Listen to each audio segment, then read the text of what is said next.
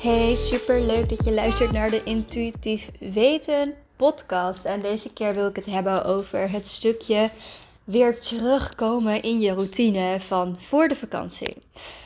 Want misschien ben je wel op vakantie geweest of ben je überhaupt gewoon even in een periode in je leven waarbij je gewoon minder tijd of nou ja, welke reden dan ook hebt voor je routine, waardoor je er gewoon even uit ligt. Of er zijn andere omstandigheden gebeurd. Nou, maakt ook verder niet zoveel uit wat eh, de reden is. Ik ga hem even pauzeren, want de hond heeft water nodig. Want ik denk dat we, in ieder geval de meeste van ons, het best wel herkennen van dat het zo lastig kan zijn om na een periode van een veranderde routine weer terug te komen in die oude gewoontes die je zo goed lieten voelen. Hè? Je kan dan prima weten van oké, als ik die routine weer aanpak, of dit nu gaat om voeding of sport of boeken lezen of de avondroutine of nou, maakt niet uit wat het is. Je weet wat voor vruchten je ervan kan plukken op het moment dat je dat doet. En je weet ook dat als je er weer eenmaal in zit, dat het weer super makkelijk voelt. Maar die drempel overheen, dat kan erg lastig zijn. En nogmaals, ik heb het niet alleen over vakantie. Het kan ook zijn als je bijvoorbeeld zwanger bent geweest, waardoor je een andere routine had. Je hebt een kindje gekregen, waardoor je gewoon minder tijd hebt voor je routines. En je voelt nu, oké, ik zou wel weer wat van die routines willen oppakken. Wat van die rituelen of van bepaalde gewoonten. Maar het lukt me maar niet om gemotiveerd te blijven. Of het lukt me niet om mezelf ertoe te zetten. Ik ehm, ben, merk dat ik heel erg in bepaalde gewoonten zit die me niet helpen. En ik weet dat die andere gewoonten me wel helpen, maar het doen is anders. En ik merk dit zelf ook. Ik merk het zelf heel goed. Ik ben vorige maand op vakantie geweest en daarvoor zat ik in een heerlijke routine waarbij ik lekker actief was. Of het nou ging om wandelen of hardlopen. Ehm, ik, uh, ik voedde mezelf op een uh, fijne en gezonde manier zonder al te veel restricties. Dus ik mocht wel nog gewoon uh, dingen die minder voedzaam zijn van mezelf. Dat was allemaal prima, maar de balans was heel fijn. En de balans was ook heel erg fijn met bijvoorbeeld het stukje meditatie en dat soort dingen. Tuurlijk was het niet uh, het perfecte ochtendroutine van That Girl. Misschien, misschien ken je dat wel. En dat hoeft ook niet, maar het is in ieder geval beter dan nu. En ik wil jullie eigenlijk meenemen in het stukje kennis wat ik erover heb. En ik hoop daarmee mee eerlijk gezegd mezelf ook gewoon een beetje te motiveren. Um, want ja, weet je, daarin wil ik je ook wel mededelen dat het niet gaat om het weten hoe het moet, het weten waar het aan ligt. Het kan zeker helpen, maar uiteindelijk gaat het gewoon om het doen. Maar goed, ik was dus op vakantie en toen um, had ik in de vakantie natuurlijk andere routines, andere dingen die ik at, andere, nou ja, dagelijkse bezigheden, dat soort dingen. En uh, toen ik terugkwam van vakantie waren er wat omstandigheden uh, waar ik niet al te veel kwijt over kon. Maar ik was ook uh, ziek, waardoor ik gewoon anders at, vooral heel weinig at en niet sporten. En nou ja, het is een hele gekke maand geweest met zowel mooie dingen als lastige dingen. Waardoor ik gewoon heel erg uit mijn routine ben gekomen.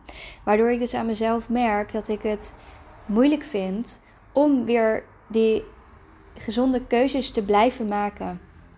Omdat ergens die keuzes die ik nu maak ook weer de keuzes waren die ik een paar jaar geleden kon maken op het moment dat ik me niet zo lekker kon voelen. En dat ik dan merk dat ik die gewoontes weer nu opnieuw heb gecreëerd. Um, om mezelf een soort van te troosten of dat soort dingen.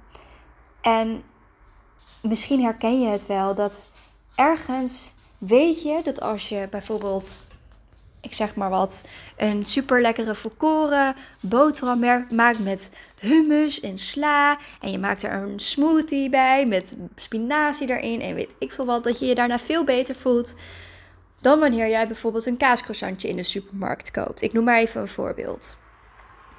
En toch koop je dat kaascroissantje. Want Ook al heb je van tevoren bedacht, dit is wat ik wil doen. Ik wil mezelf voeden. Ik merk aan mijn lichaam dat het voedingsstoffen tekort komt. Dus ik wil dit en dit doen. Maar op het moment maak je toch een andere keuze. En daarin mag je herkennen dat die keuze die jij maakt, komt vanuit het stukje dat jouw brein jou basically aanpraat dat dat hetgene is wat goed is voor jou. Het is natuurlijk een korte termijns pleasure op het moment dat jij een kaascroissantje eet. Het is misschien ook wel sneller, dat ligt natuurlijk aan de situatie. En dat is efficiënt.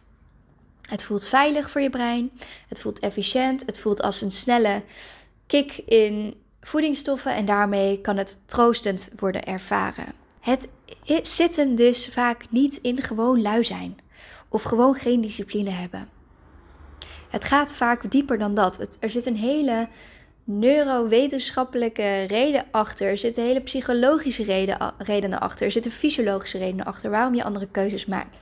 Maar het komt uiteindelijk wel neer. Zeker die eerste stappen, zeker die eerste dagen, misschien eerste week. Maar het hoeft niet lang te duren. Maar daarin zit het hem wel in het stukje discipline. En zeker als het gewoontes zijn die je wilt weer herpakken. Hè, dus dat het niet volkomen nieuw voelt, maar dat het gewoon even teruggaan is naar die gewoontes die goed voor jou voelen. Dan heeft dat wel, naar mijn ervaring, wat discipline nodig. En daarbij kun je ook tegen jezelf zeggen dat het soms zo lief is om even streng voor jezelf te zijn. Want hoe lief ben jij voor jezelf op het moment dat jij jezelf voorneemt om je lichaam goed te behandelen en vervolgens dingen te eten die totaal geen voedingsstoffen bevatten? Het gaat natuurlijk ook de andere kant op. Hoe lief is het op het moment dat jij alleen maar gezond voedsel mag eten en nooit iets ongezonds mag? Is ook niet heel lief. Maar dit is ook niet lief op het moment dat jij steeds kiest voor iets wat jou niet dient, niet op de langere termijn dient.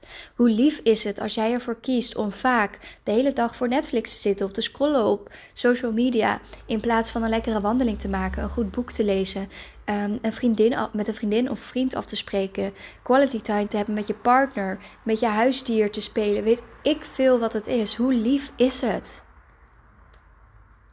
Dat mag je jezelf afvragen, want soms kunnen we onszelf vertellen: Oh, self-care, ik ga nu de hele dag Netflixen. En vervolgens, na die hele dag Netflixen, ben je helemaal kapot omdat het je alleen maar verder overprikkeld maakt en je niet echt heeft ontspannen. Niet die ontspanning heeft gegeven die jij had gehoopt.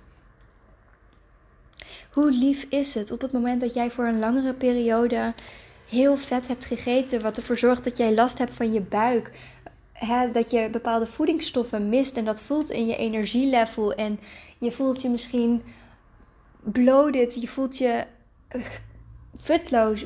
Hoe lief is dat? En daarmee zeg ik dus niet dat het makkelijk is. Ik zeg niet dat het makkelijk is en ik zeg niet dat ik van jou verwacht om maar gewoon even een knop om te zetten. En soms werkt het. Maar ik zeg niet dat ik dat verwacht. En dat hoef je ook dus niet van jezelf te verwachten. Je hoeft niet van jezelf te verwachten dat je gewoon een knop indrukt op je rug ergens.